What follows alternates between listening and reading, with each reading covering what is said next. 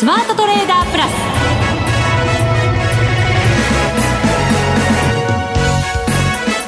全国のリスナーの皆さんこんにちは。内田まさです。この時間はザ・スマートトレーダープラスをお送りしていきます。この方をご紹介しましょう。国際テクニカルアナリスト福永博之さんです。こんにちは。よろしくお願いします。よろしくお願いします、はい、さて今日の日経平均株価17円49銭高2万7742円29銭で引けています。はい。えーまあ、値動き的にはもうなんか5番に入るともう超換算って感じでしたね。このところなんかね、えー、そんな感じの相場が続いているようにも思いますけど。いやもう本当にまあねあの皆さんももう夏枯れっていう言葉もなんか聞聞聞くのももうなんかもう飽きちゃった すみませんちょっとなんか言いよどんでしまい何しろ夏も終わりに来てますからねいやいやそうですよね、ねえー、もう来週から9月ですからね。来週のまあこうあの半ばからですけどね。そうですね、はいまあ、というふうに考えますと、やっぱりあの8月夏相場、少しでもですね終わりよければという形になってほしいなと。それには、はい、ジャクソンホールをねうまく乗り切ってっていうところがやっぱり大きなポイントになるんじゃないですか、はい、ねそれもあの恒例のというかね、もう毎年この季節になるとそれが言われ始めて、はい、で特にあの FOMC が8月ありませんからそうなんですよね。ね。あの ECB もありませんし ECB の理事会もありませんし、まあ、日銀もないと、はい、なので、まあ、本当は夏休みだから皆さんのんびりすればいいのになんでジャクソンホールってなっちゃったんでしょうかねもう本当ね。そうですね。なんか夏枯れ相場っていうよりもジャクソンホール待ち相場っていう方がなんかぴったりきちゃいますけどね、うまいこと言いますね。あそうですか、はい、ありがとうございます。それはそれは。いや本当うまいことはい。いやもうおっしゃったと思いますよ。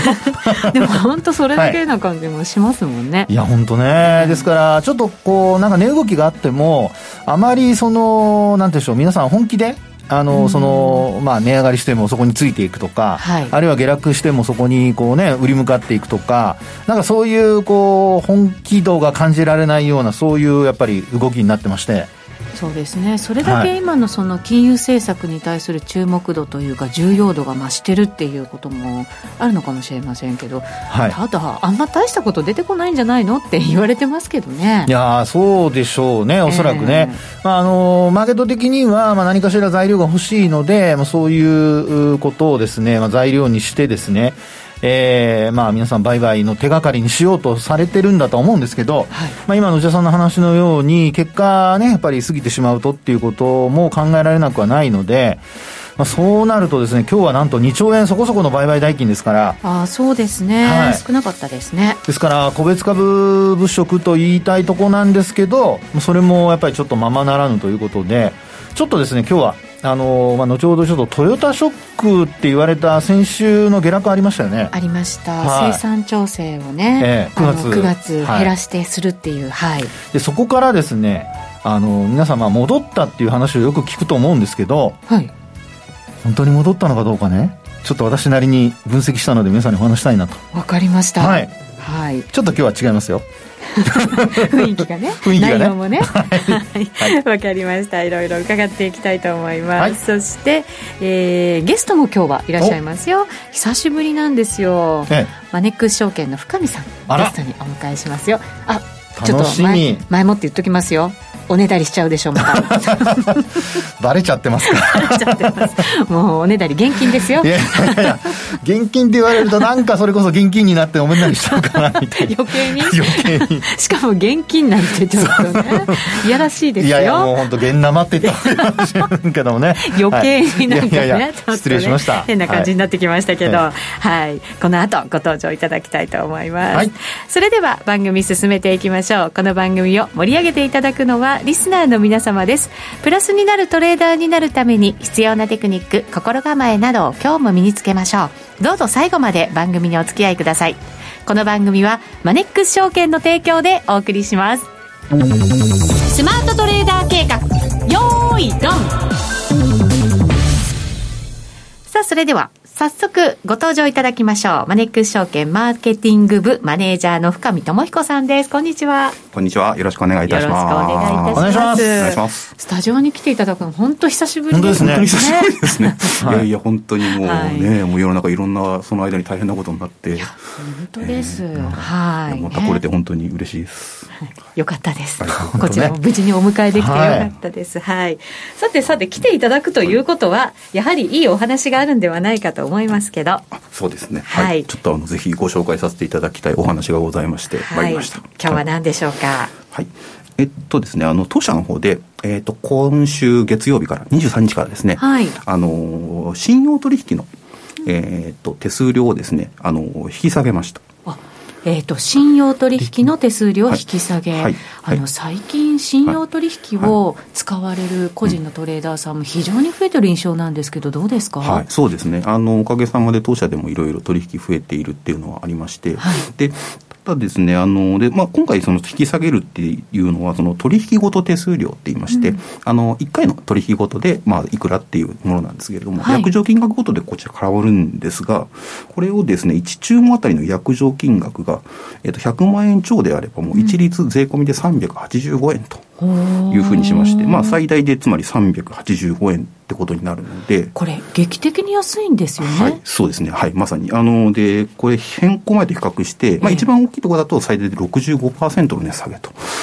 いうことになります。これはでも個人トレーダーさんには非常に嬉しいニュースだし、はい、あと分かりやすいっていう感じになりましたよね。本当ですね、えー、上限を気にしなくていいと言いましょうかね、まあね、あると、ね、まさにおっしゃる通りでございます。はい、ジャクソンホールね、終わると、もしかしたらマーケットも動き出す可能性もありますから、はい。うん、そんな時にうまく活用してもらえるとね、いいかなと思ったりしますけど、はい、はい、そうですね、あの、はい、そちらを期待して、まあ、あのそうそうそうあの 低コストでですね、本当にあの今までより取引できできいただけるようになってますので、まあ、ぜひご活用いただきたいなと思ってます。はい、わ、かりました、信用取引、これからデビューしようという方もね、いらっしゃるかもしれませんよね。はい、おっしゃる通りで、であの当社はもともと信用取引デビュー応援プログラムというのが、えっと、開設、信用取引口座を開設してから、まあ、31日間ですね、で数料あの、まあ、キャッシュバックすると。なので実質無料で、手数料は無料でお取引いただけるっていうプログラムをやってたりしますので、はい、まあ、それを活用しつつ、さらにまあ引き下がった信用取引の手数料をご活用いただいて取引いただければなと、うん、はい、はい、思ってますね。そうですね。信用取引を活用することによって、やっぱり効率的に利益をしっかりとね、はい。うん、手に入れるということも可能になるわけですよね。はい、おっしゃる通りです。はい。えー、その信用取引の手数料引き下げ記念企画があると伺いましたけど、はい、はい、ありがとうございます。あの、その企画ですね、2つちょっとご用意しておりまして、はい、まず1つ目なんですけれども、えっ、ー、と、来週、えっ、ー、と、8月30日月曜日から9月3日金曜日まで、えっ、ー、と、毎日ですね、5夜連続の日本株、えー、連続セミナーというのを、はい、あのもちろんオンラインセミナーでやらせていただくと、はい、こちらもあの日本株の投資家の方であれば、まあ、必見の豪華講師陣をですね、うん、ご用意しておりますので、うん、あのまあえっ、ー、とこちらの月曜日と金曜日が19時から。でか、えっと、火、水、木がだけ20時ですね、はい、えー、という形になってるんですが、それぞれ開始しますので、はい、まあ、ぜひちょっとご覧いただきたいなと思ってそうですね、曜日によって、ちょっとこれ、時間が違いますからね、はい、ここはご注意をいただいて、月金が19時からスタート、火、水、木が20時からスタートということですね。ちなみに、その豪華講師陣をちょっとちらりと。そうですね、はい、ありがとうございます。えっと、まず第1夜、30日なんですけれども、こちら、あの、えっ、ー、と、ビーコミさんこと坂本慎太郎さん、あの、はい、まあ、ラジオ日経さんの方でも、はい、もう出ていただいてますね。すね。はい、はい。ですね。で、あと31日火曜日がですね、えっ、ー、と、当社の、えっ、ー、と、まあ、プロダクト部長の山田ですね、あとあの、マーケットアナリストの、えっ、ー、と、増島ですね、この二人のコンビでですね、はい、ちょっと久しぶりに多分二人でやると思うんですけど、セミナーとしては、はい、はい。いろいろ喋っていただこう。ですね。あと、えっ、ー、と、第3夜、えっ、ー、と、1日は、えー、経済評論家のあの杉村先生ですね、はい、杉村富夫さん、はい、こちらに出演いただくと。い。うことと、面白い夜になりました、そうですね、あのもうためになる夜に、はい、確かに。8時からですからね、そうですね、艶っぽい話も、艶っぽい、いいですね、それいいですね、杉村節が多分堪能いただけるんじゃないかなと、思いますので、はい。で、あと、あの、第4夜ですね。あの、20時からですね、こちらが、えっと、はい、あの、株式アナリストの鈴木和之さん。はい。こちらも。一転してね。しっかりとマーケットに向き合って、はい、雰囲気がガラッと、ね、かっちりかっちりと、はい、お話しくださると思いますね。はいで、最後ですね、えっと、3日、えっ、と、19時からですが、こちらは、あの、当社チーフストラテジストのひろきの方ですね、はい、あの、はい、セミナーをしていただくと。まあ、文字してひろきさんと。はい、ご提になってます。はい、大鳥でございます。そうですね。はい。そうですね。なので、まあ、ぜひ、あの、ちょっとお時間合う方、ご覧いただきたいなと。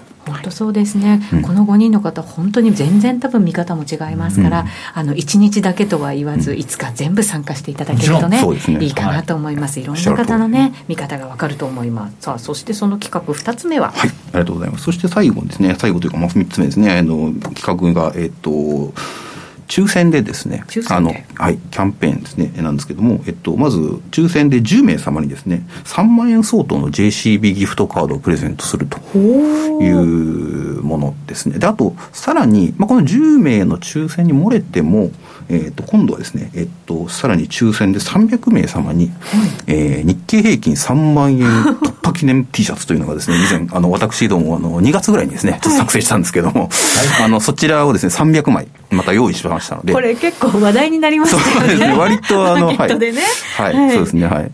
なりまして、あの、またちょっとですね、皆さんにもぜひ、ちょっとまたお配りしたいなと思いまして、はい、はい、ちょっとご用意させていただいてますので、まあ、どちらかですね、あの、ちょっとご興味ある方はですね、ぜひ応募いただいて、あの、こちらの、まあ、専用の申し込みフォームございますので、あの、まあ、どなたでも、こちら、の、講座あるなしに関わらず応募いただけますので、はい、ぜひ、あの、えっと、ああとはですね、あの、期限が、あの、今月いっぱい、31日までになるんですけれども、うんはい、なので、まあ、ちょっと、あの、お早めに、ちょっとお申し込みいただければなと。はい、急がないといけませんね。ね。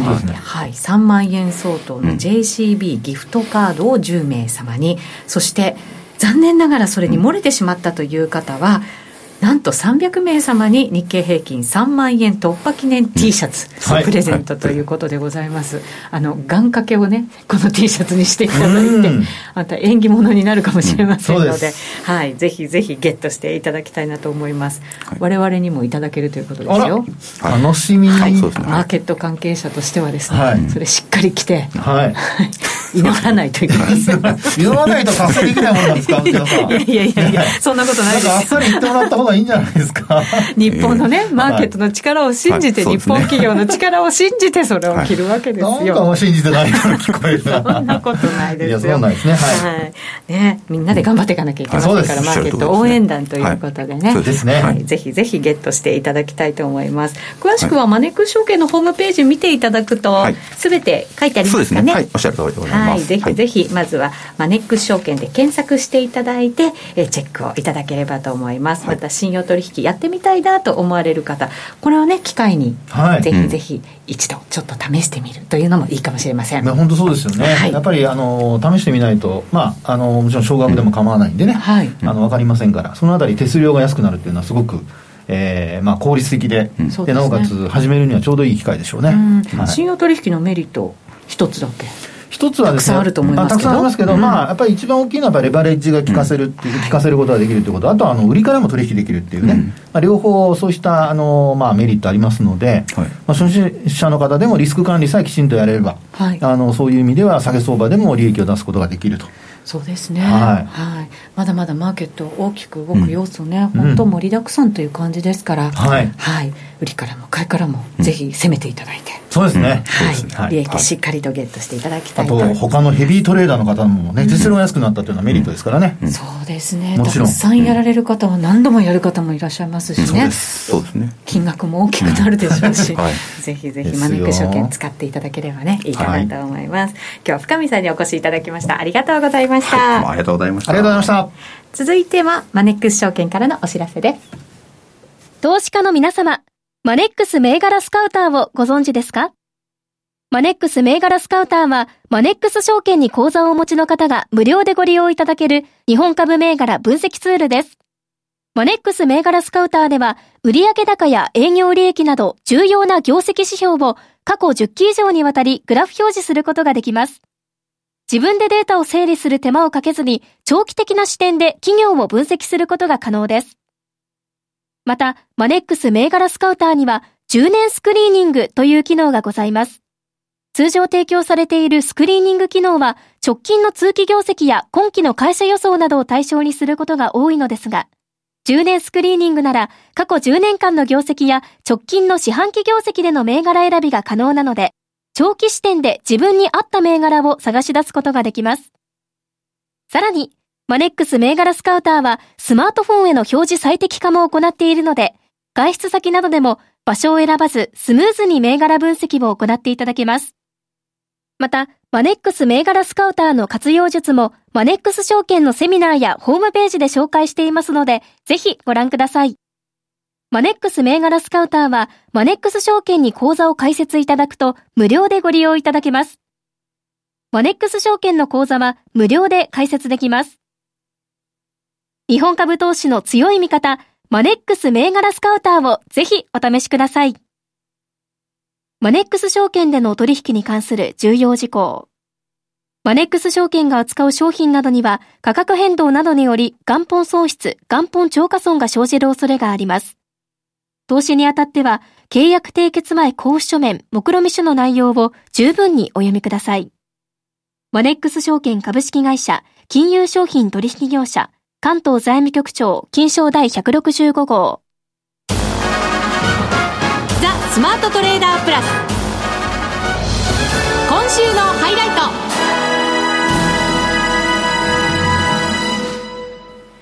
さあ、それでは福永さんにお話を伺っていきましょう。今日はトヨタの話題からですか？そうですね。えー、あのー、まあ、株価的にですね、えー、その、まあ、トヨタのその減産の話題が出たのが取引時間中。はい。で、なおかつそれが出たのが、まあ、先週のですね、うん、確か木曜日でしたよね。そうでしたか。いやいや、そんな自信のない。えっとですね、これね、えっと、日付で言うと、8月の19日でございますよ。19日、はい。8月の19日でございますよ。19日、そうですか。はい。はい、そうですかってもちょっと手元にカレンダーがなかったのでね、先週の木曜日なんです。あ、そうですか。わ、はい、かりました。はい。疑ってないですからね。そうですね。はい。でですね、あの、まあ、取引時間で言うと、まあ、2時半過ぎぐらいから、はい、あの、一気に株価がこう下落するという、そういうパターンになったんですよね。ええ、で、あの、こういう時にですね、株価は確かに今日は9507円ということで、えー、当時その、まあ、トヨタショックとか言われたところでの安値がですよ、いくらかというと、えー、その後9000円割り込みました。はい。20日の日、先週のちょうど金曜日になりますけども、えー、8865円というのが安値で、はい、終値が8915円。うんはい。はい。ですから、その8915円のところからですよ。えー、直近のこの株価で言いますと、えー、今日が9507円まで戻ってきているので、まあ、株価は戻したというふうにおっしゃられる方が多い。まあそうですね。全部は戻してないものの。ね、はい。はい。でも、あの、私、テクニカルアナリストとしては、そういう曖昧な判断は嫌なんですよ。そういうところはきっちりしたいんですね。そうなんですよね。そうですか。でですね、はい、その戻ったっていうその判断、うん、今日のあのお話したいのは実はそこの部分なんですけど、はい、あの、戻ったという判断で、今のその、まあ、曖昧なというのは、どの水準まで戻ったら、あの、株価は戻ったというのか。え、それは発表前じゃないんですか、はい、そうですよね。そうだと思います。で、発表前の株価っていくらか知ってます？ええー、1万円に限りなく近い感じの？まあでも直前でいいと思いますよ。はい。発表直前。だと？はい。発表直前だとですね、実は実は、9640円ぐらいです。はあ、そうですか。はい。まだ戻ってない。これね、ですから、分足なんかで見ますと、ですから、あの、急落した時に皆さんに必ず、まあ、できればですよ。あの、やってほしいのは、まあ、もちろん取引時間中見て、あの、いる、み、あの、見ていられる方もいらっしゃれば、あの、やっぱり、こう、帰って、家に帰ってから見るって方もいらっしゃると思うんですよね。はい。そうすると、やっぱり、あの、まあ、ツール、その、売買ツールなんかを、まあ、お持ちの方であれば、あるいはネットでですね、分足見られる方であれば、その分足を見て、で、あの、まあ、下落する前っていう値段が、やっぱり、こう、まあ、下落したところからどんどん陰線が増えていきますので、はい、その前の水準っていうのを見ていただくだけなんなんですけどね。で、それをですね、しっかりとチェックすることによって、えー、本当に戻ったのかどうなのかっていう判断の、まあ、一つの私は基準にした方がいいかなと思ってるんですよ。はい。はい。で、あの、今お話ししたところで見ると、トヨタ自動車は今、あの、お話したように9640円前後なんですよね。はい。ですから、まあそこからすると140円ぐらいまだ足りないわけですよ。はい。ね。なので、あの、もちろん株価は戻ってきてるんですけど、本当に織り込んだのか、あるいはその下げ止まって戻しているのかっていうところで見ると、私の判断基準で言えば、やっぱり9400、まあ、あの、何がしかの、えっと、ごめんなさい、9600円台ですね。9640円とかを上回って維持しないと、ショックを織り込んだとは言えなくて、はい、まあ単純にリバウンドかなっていうふうに思っちゃうんですよね。はあ、なるほど。一旦のリバウンド、そうです、そうです。で、もしかしたらそこからまた再度下を、はい、探っていく動きになるかもしれないそうなんです、そうなんです。はい。なので、えー、そういうふうなことをですね、例えば、他の、あの、まあ、同じように連動して下げた銘柄の、あの、伝送とかも見てみると。いや一緒に下げましたからね、戻ってると思います？戻っ、同じようには戻ってないんじゃないあれ？内田さん、これラジオだから皆さんわかりませんけど、私の目を見て 様子を伺ってるんです探り探り。探り探り。それは、人の様子を探っちゃダメなんですよ。株価はどうなのかっていうことを純粋に考えてほしいですから。そうですよね。はい、だってまだ、ほら、トヨタね、いろんなニュースが最近続いていて、また部品向けのその鋼材の値段が上がったりとかっていうのもあるじゃないですか。ですね。ああいうのは結構重しになりますから、はいぱり戻ってないかもしれないですね。ですね。ちょっと声も小さくなっちゃいましたけど。自信のなさが伺いますけど、私に突っ込みを入れるときとはだいぶ声の、あの、大きさが違いますけどね。そうですね。はい。でですね、実際にあの、まあ、今日、木曜日の終値が、はい、えっ、ー、と、7537円。はい。で、あの、急落する前の株価水準というのが、なんと、えー、7580円とか、そんな水準です。おお。おじゃあ、ずいぶん戻ってません？ずいぶんというか、上回ってはないですよね。まあ、正確に言えば。いやいや、正確にも何も事実じゃないですか。なんでその不正確ってあるんですか、こういうのに。トヨタがあと140円ぐらいですよね。はいはい、でも大、で、ダイソーじゃなくて、電装は、電装ですよ。は、あと40円ぐらいでしょ？もちろん株価水準多少違いますけど、ええずいぶん戻ったじゃないですか。いやいや、ですからほら、織り込んだかどうか、あの本当に株価が戻ったかどうかっていうところで見ると、はい、戻してないわけですよ。きっちりね。きっちり戻してないです、ね、見ると。はい。で、一方でこの鉄鋼です。鉄鋼。鉄鋼、はい、鉄鋼で見ると、やっぱ高級鋼板とか、あのね、えー、自動車の車体に使われるところで言うと、はい、やっぱり日本製鉄だとか、ね、昔の新日鉄だとかね、そういうのありますけど、日本製鉄はじゃあどうなったんでしょうか？戻りました。あ 昨日高かったですよね。昨日高かった。これですね、実際にあの、下落する前の、あの、急落する前の株価水準というのが、1980円前後です。はい。で、今日はもう2070円までいってますので、ほんこれやっぱり、あの、内田さんともね、このコーナー始まる前にあの話をしてたんですが、やっぱりあの、トヨタ自動車が高級ご飯、鉄鋼の値段の、はい。あの、まあ、値上げですよね。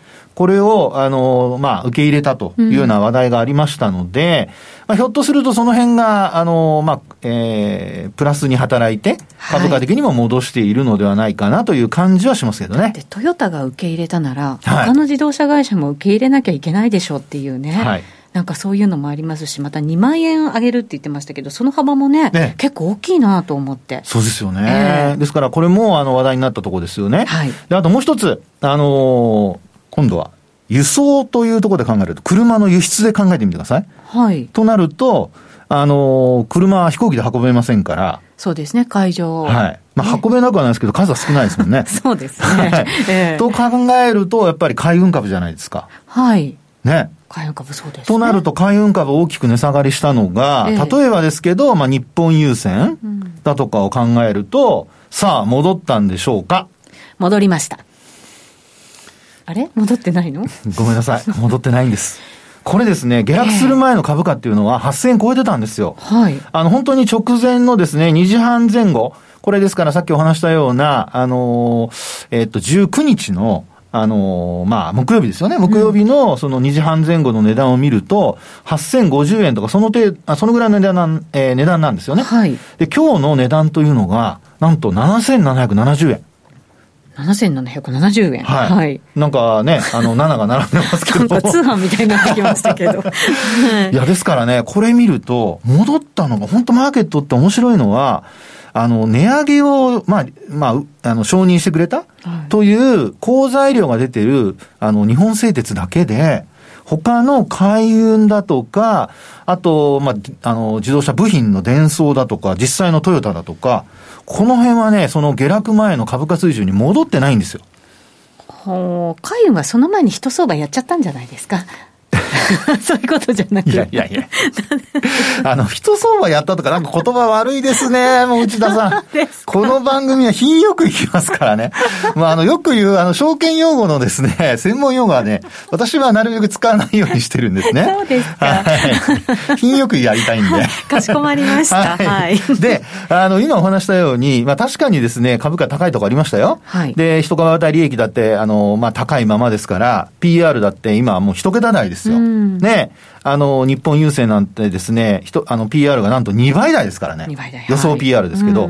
ですから、こう考えると、あの、まあ、戻ってもっていうか、もう上回っても全然おかしくないと思うんですよね。はい、ただ、あの、今お話したように、株価水準を見ると、えー、実際にそのトヨタショックと言われて、さっきお話したような、まあ、部品、それからあと後半、そしてさらには輸送関係。うん、で、これを3つ見たところで、まあ、値上げというところの材料があった、えー、鉄鋼だけ。あとはトヨタも戻ってない。まあ、まあ、自動車ほとんど戻ってないんですけど、はい、まあ、そういうふうにですね、あの、折り込んだとか、戻ったとかっていう判断を曖昧にしないようにするために、今のようにですね、下落する前の水準っていうのをしっかりと皆さん、チェックしなきゃダメなんじゃないですか？という、うそういうとこなんですよね。はい。はい。ですから、あの、本来、あの、これから、まあ、あの、来月にならないと本当の減産の内容っていうのは分からないわけですから。そうですね。はい。なので、えー、実際のところはまだこれからというとこなんですけど、マーケットが、もうこの結果を見る限り、非常にあの、まあ、あ如実にこう結果が現れていて、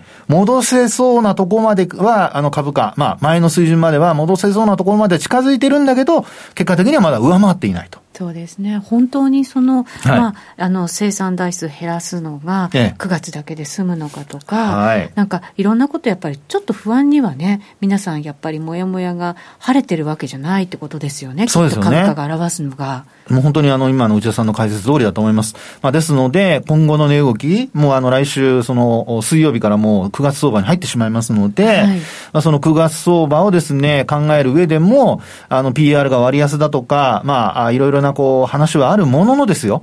やっぱり株価、その割安だけではなくて需給で決まる部分もありますし、えー、あとは本当に業績がどういうふうに、あの、まあ、影響を与えるのか。で、あとトヨタはやっぱり裾野の広い、ね、関連している会社の裾野の広い銘柄でもありますので、そういう意味ではその周辺銘柄の動きもですね、今日話したようなところで、ぜひぜひこれからチェックをしていただいて。はい、で、えー、皆さんちょっとこうね、上値が重たいなと思ったら、まあ無理せずにポジションを大きくしないようにしていただいた方がいいんじゃないかと。まあ、そういう判断材料にしていただければなというふうに思います。そうですね。この前の、あの、ずっと上がってきた時の相場って、トヨタが1万円つけるぞっていうね、本当に牽引役にトヨタになりましたから、はいはい、そうするとそこがやっぱりいろんなものを織り込んで、株価戻して、また再び上を目指していくような動きにならないと、なんとなくやっぱりね、ちょっとなんか、柱がどこかなんか一本失ってしまったみたいなね、ね。感じになります、ね、その通りです。なのでまあねあの上に上がっていくようであればもちろん自信持っていいと思うんですけどね。はい、はい、そうですね。